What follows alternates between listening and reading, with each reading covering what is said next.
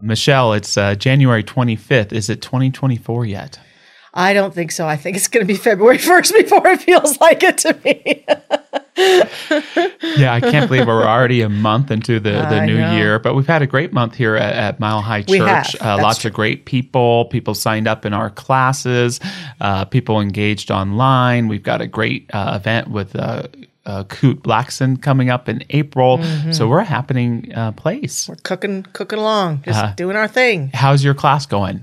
Oh, I love my class. I've never taught this class before. Power of your uh, decisions. powering your decisions, yes. Okay. And it's about using spiritual principle to really focus on how you make decisions. And it's very interesting because he starts out right away talking about intelligent decisions versus unintelligent decisions, which can really push your buttons if you feel like you're stupid or you've made, you've done stupid things. But he's just really talking about using the intelligence of the universe and tapping into it to make the best decisions and to to keep yourself from failing or from doing things that don't really serve you. So that's where we started. Yes, for mm-hmm. uh, you know, sometimes unconsciously practicing being an idiot. I love this idea that there's a divine intelligence in me that can help uh, make up for for that. Or as the great Mark Twain said, it is better to let people think you're dumb than to speak and remove all doubt. Exactly, and I think for today's topic that we want to talk about this concept of tapping into a greater intelligence is really valid. It is, although I know you responded quite quickly to my comment about thinking I'm dumb with exactly. oh, did I you just notice that, yeah, listener? I know. Yeah, I did. Yeah, yeah and so uh, we all are to a large extent. one of the things I'm no- I'm noticing, you know, Michelle, uh, at church or even the Beyond Limits class, and it's always cool teaching that basics class, as you know. Sometimes mm-hmm. it's a mm-hmm. lot of experts. It's people yes. who've taken the class many times before. This time, you know, we've got 90 or so, and and a lot of them are are new to spirituality, new to the church, mm. and, and, because I think intuitively they know, you know, 2024 is going to be an interesting year, mm-hmm. and I think a lot of people are thinking back to to 2020. Uh, we had this huge election; more people in America voted than ever before, mm-hmm. and um, you know, a lot of people had a lot of anxiety around uh, Trump. I mean, some people had it around Biden and mm-hmm. still do. Um, but with all the um, combativeness, all the potential misinformation, uh, they're rev- revving up for for another election year, and you're remembering the pandemic and trying mm-hmm. to deal with all of that and everything shutting down. Uh, remembering George George Floyd and the right. opening up about uh, confronting racism in in uh, new and profound and and uh, in a forceful uh, kind of uh, way. Mm-hmm. Um, there are some big things that were going on. You know, the remnants of are are still here, and I think people looking at the probability of a Biden Trump election makes them think, oh, we've got to step into all of this again mm-hmm. in a, in a big way. I don't know if you've noticed that in what you're seeing uh, in people's energy so far this year. I have noticed that, and I also feel like for me, some of it even goes back to the 2016 election, where um, you know I love the Republican Party and thought we've had some great Republican presidents over the years, and um, I was really surprised when Trump was even a candidate, and um, I had my ups and downs about Hillary. But all, all, all it seemed like everybody was predicting that Trump would never win. Even a lot of the Republicans were predicting. And so when we woke up that morning and he'd won the election, uh, I think there was a collective kind of, oh, okay, what does this mean now? And so I know that I was really surprised that day that he actually won and thought, okay, I don't, I don't know what's going to happen now. We're just going to have to wait and see. And I think there's some of some people who are kind of um, bracing for that possibility in this next election too. Yeah, and you know, I think that's a great thing to mention. You know, 2016 because the the other element of that because of the Access Hollywood tape yes, and some other things. Yes. There was a there was a I think a collective feminine wound that was opened up Definitely. with that. You know, whether you want to, to blame him or not for that, mm-hmm. that wound of men talking about women behind their back mm-hmm, with mm-hmm. one another in, in, in gross ways, yes. you know, was kind of uh, opened up. And, you know, if you forgave him for that, listener, that's fine, whatever that may be. But especially for liberal females mm-hmm. that I mm-hmm. know, it wasn't just the fact that their candidate, the potential first woman president, lost, but there was also this sense of this wound was opened um, up, mm-hmm. and uh, and you know the person who helped inspire that uh, won, and right. so there, I think there was some shock in that that that uh, a lot of those those folks still still carry, and uh, mm-hmm. I always tried to stay, um, you know, as present as possible to you know the Trump presidency. Mm-hmm, I, I, I tried to take more the the position that, um, you know, and again, I'm sure he can be a very good person. I always look at who the cabinet is that's running the government, yeah. all that kind of stuff. And as opposed to looking at him as a great danger, I was more, you know, looking at him as someone who would be embarrassing from time to Mm-hmm, time, or you know, just different different style. And, and I do think that you know my liberal friends sometimes underestimate how much people vote for Trump because they don't like liberalism. They don't like some of what they see, and so he's kind of a protest uh, vote.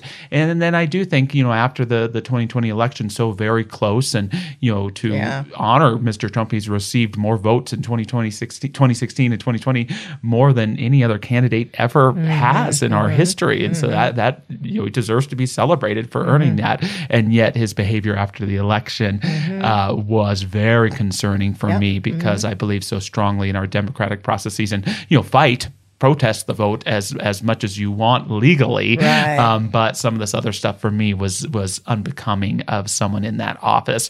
And so you know i changed my mind a little bit about that. And yet you know what i know and what i shared with our congregants the first sunday of the year you know i think it's been the american pastime since since our country began to demonize our politicians Yes. and to criticize them. That's our right. Um, you know and so i would support anyone's right to criticize biden to criticize trump. And yet at the same time when we get into demonizing people who choose to vote for those candidates. That to me is the opposite of the american way because it undercuts the democratic process. And so you know my message to you know people who um, you know aren't supporting biden you know try to understand from people who do support him why they're supporting him. And and um, you know before demonizing folks who are voting for Trump, try to sit down and and and and understand. And it's not like you're going to change your mind, but maybe you can understand a little bit better. And. Um, You'll be a better citizen for that very reason. Yeah, I think that's the crux of what we're going to have to practice this whole year through this whole process. The whole political system is just so uh, interesting to watch and un- and see it unfold and uh, feel the intuition as you watch any of these candidates get up. And I know for me, I often feel they're not telling the truth uh, all across all the parties. It's like, oh, that person, I can just feel it. They're not, they're not being honest right now. And that's one of my buttons that will cause me to break away from any candidate in any party. You lie to me, I we're done. And so um, that's really, uh, a, I think, a dance that we're all going to have to have. And I loved how you put it that we're going to have to be willing to really breathe and really listen to each other and really um, if if we're at all upset about anything we see going on that seems to put the democratic beauty beautiful process that America has in danger let's not be part of that by just falling into uh, boxes and not being willing to like you say see the other side to at least look at why somebody might be doing what they're doing or what might be interesting to them. And that's the thing that bothers me the most whether it's in politics or any other realm when uh, someone is fundamental about their beliefs so much so that they won't even acknowledge there could be another way to look at something because there always is. Yeah. there always is. Well, I love how you say that, and even uh, philosophically, you know, Donald Trump comes somewhat from the tradition of Norman Vincent Peale. His Yes, father went yes. to his church, Yes, and Norman exactly. Vincent um, Peale was a was a Christian who embraced a lot of New Thought principles, Mm-hmm. The power of positive thinking, and you know, part of that is you know you state something that you want to be so, Mm-hmm. whether it is or not in reality, and and and work towards it. And Mm-hmm. so. Um, you know, I love what you're sharing too, because in our own philosophy, I do think that there is a difference between open at the top, Mm-hmm. keeping an open mind, always being willing to grow and to learn, and this statement that perception is reality. And I think that's something that a lot of our folks struggle with too. Mm-hmm. Yeah. You know, what is the truth now if it can be whatever anyone says it is? Mm-hmm. And, you know, I think of, you know, our founder, Ernest Holmes, and he has this great quote that goes something like, um, the earth was round for thousands of years and just because everyone thought it was flat it didn't flatten No. the the the round world. Um, in in the same way, you know, I think truth is about learning to navigate. Holmes says um, the the round world and to use it to to better ourselves. And I sometimes keep that in mind when I'm watching, you know, the different news stations and the things like that. That yes, we're getting a view, um, but is it the flat Earth view or is it the round view, which includes a lot of different perspectives? And and so, um, you know, yes, uh, perception is the reality from the viewpoint that you're looking at it from.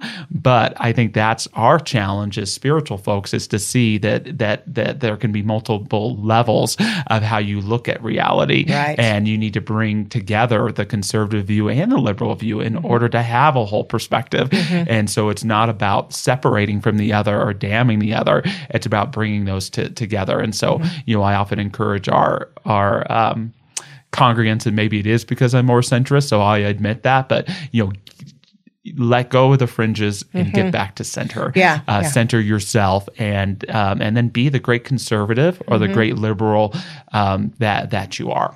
Yeah, and I think uh, I think number one, we're probably going to get a bunch of letters from the flat earthers now with your comments, so that'll be okay. Uh, uh, yeah, I think send well, them to his- Josh Reeves. No, no, his email's still out there. Uh, active. B Ebert at Mile High Church. and, Center. and I also think that what you're saying is very um, powerful and profound for standing in the center. And often I look back at things that I didn't like that any president did or uh, that happened in life. And I can, I, I was t- speaking this past Sunday in Arizona about Ernest Holmes' assertion that it's all going to work out.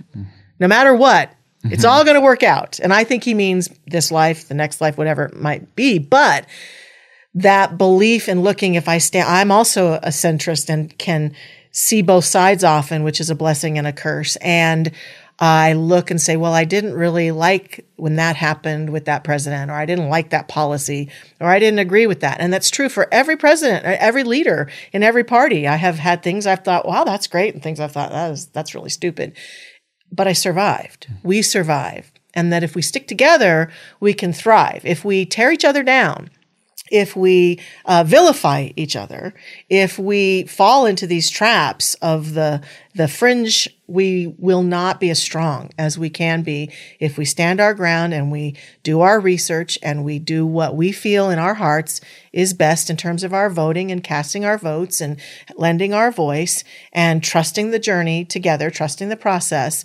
that, and then whatever happens, we still stick together, even if we don't get what we want and trust that the way can be made for us. We'll be stronger. But if mm-hmm. we keep vilifying each other and keep pushing people to the edges and then axing people out who don't believe what we believe, uh, we're practicing the highest form of separation that we won't be happy. We won't be fulfilled. So yeah, yeah. It's a, important. a house divided against itself can't stand. That Lincoln guy said, Yeah. whoever he was.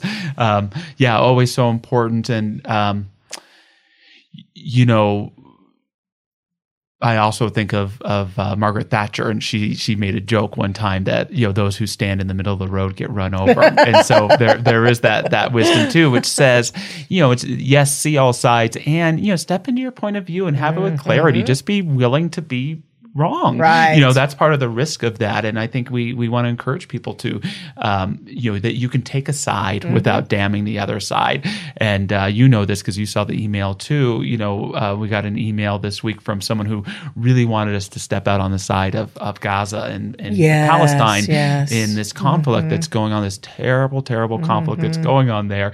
And uh, I really appreciated this person's Yeah, heart. yeah. And it used terms like, you know, please stand up and say something about the genocide that Israeli Israel is is um, imputing upon um, uh, the people of Gaza and uh, the indigenous people of, of, of Palestine. And I, I totally heard where this person is coming from and support her wholeheartedly, Right. but needed to share with this person that one, not everyone sees it as genocide. We see uh, people in Israel that were attacked, and now we're greatly concerned about war crimes. We're Mm-hmm. greatly concerned about the uh, tens of thousands of, of, of people that it sounds Mm-hmm. like have have died there, and, and and encourage our congregants to do that. And yet, I don't think we can stand on the side of Palestine without standing on the side of Israel Exactly. or vice versa. Yep, yep. And that's a hard place to stand. It doesn't Mm-hmm. mean don't um, go out and protest what you see taking place in Gaza. It simply means that science of mind means that we stand for wholeness. And Mm-hmm. in America, that means that we stand for a strong Democrat Mm-hmm. liberal side of things, whether it shows up as Democrat or not, and same with that conservative side. Mm-hmm. You know, that's what made our country great is these folks figured out how to work together. Right. And and um, I think we underestimate how well they do work together, if not always in the halls of Congress, then in everyday life. Mm-hmm. And so we can figure it out. And I am very optimistic for our country. And you know, since 9-11, you know, that shocked Mm-hmm. all of us that, hey, we are not as invincible as we think we are. And I think we've been dealing with the consequences of that uh, ever since. But um, I think part of the beauty of being in this movement is is that you know we get to stand up with hope and courage uh, to be a presence even in the midst of our own anxieties. And that's what I would say to folks too. You know, if you're not a little anxious. I'm worried about you, uh, but we can move through it together. We can. Yeah. Let's stand together. All right, Yeah, nice great. talking with you, Michelle. You too. I hope I hope this serves Um, Happy people. New Year on February 1st. Yeah, happy New Year. happy New Year. I'm going to go have a party. I do think, if I can say that, uh, I think that our upcoming speaker, Kute Blackson, will really help people with this, with his magic of surrender theme. Yes, and if only to give you an, an hour and a half break. Yes, for sure. Yeah, come be with us.